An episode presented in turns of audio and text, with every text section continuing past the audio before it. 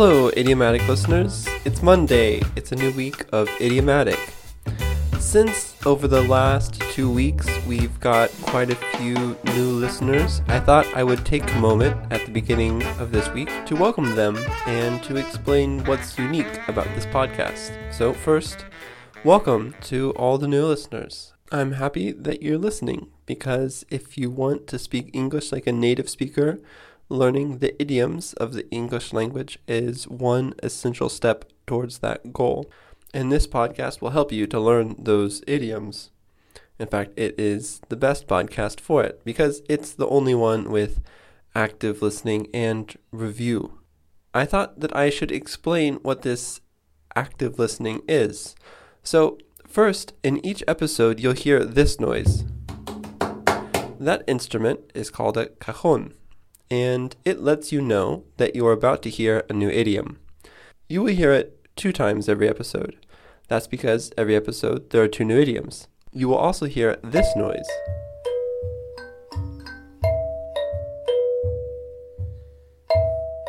That means that you should be answering a question. Usually it means that you should try to define what I've asked you to define. But you will also hear it when we review the idioms from the previous day. Because, except for Mondays, every day begins with a review of what we did the previous day. So that means that on Tuesday, we review Monday's idioms, on Wednesday, we review Tuesday's idioms, and so on. So you will hear this noise four times an episode. Okay, one last thing before we begin, and that is if you want to listen to the Friday and Saturday episodes, you can support the podcast on Patreon. And if you do that, those episodes will magically appear in your inbox. All right, let's start with today's idioms. Today's idioms have to do with promising. The first idiom is My word is my bond. And actually, I'm giving you two idioms. It's My word is my bond and You have my word.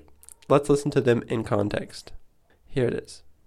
If I say that I'll do it, I'll do it. My word is my bond. That's version 1. Here's version 2. If I say that I'll do it, I'll do it. You have my word. Here is another example with you have my word. I promise I'll take out the trash tomorrow. You have my word.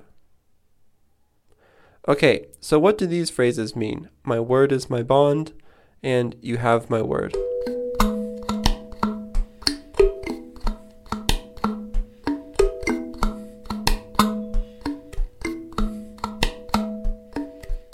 These phrases mean that if I promise to do something, I will do it. They mean you don't need anything else, like a contract, to know that I will do something. All you need is my promise, and then I will do it. Notice that both of them are complete sentences. My word is my bond. That's a complete sentence. Also, you have my word. That's a complete sentence. Notice also who it is. It's my word is my bond, and you have my word. We usually only say this about ourselves. We don't say his word is his bond, or you have his word, or she has their word. No. It's always the first person. Still, they're very useful. After you make a promise, you can say, You have my word, and that indicates that you will do what you promised to do.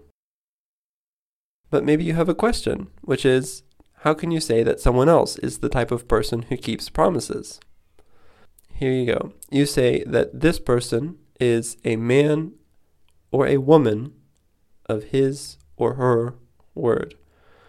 So I can say, for example, that Lucia is a woman of her word, or I can say that Zach is a man of his word. This means that those people keep their promises. All right, now it's time for the second idiom. The second idiom is still about keeping promises. The idiom is to make good on. Here it is in context. I told him that I would repair his car, and I'm going to make good on that promise. So, what does that mean? I'm going to make good on that promise.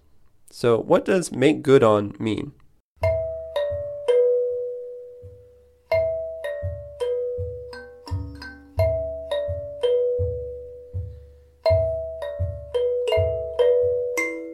To make good on means to do what you said that you would do. So, for example, in this sentence, I said, I told him I would repair his car. That's a promise. And I say, I plan to make good on that promise. So I'm going to do it. I'm going to make good on it. Imagine a different situation in which someone steals my bicycle, a terrible bicycle stealing person. And I say, I'm going to find that person. So when I find him, I've also made good. In that case, maybe it's more of a threat. I've made good on a threat.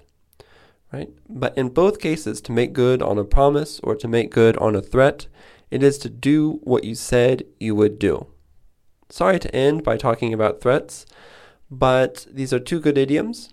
In fact, they're actually much more than two, because if you remember, there is to be a man or a woman of one's word. There is the sentence, my word is my bond. There is the sentence, you have my word. And then there's the last idiom, to make good on. So go out, use these, and try to be people of your word, and I will see you tomorrow. You have my word.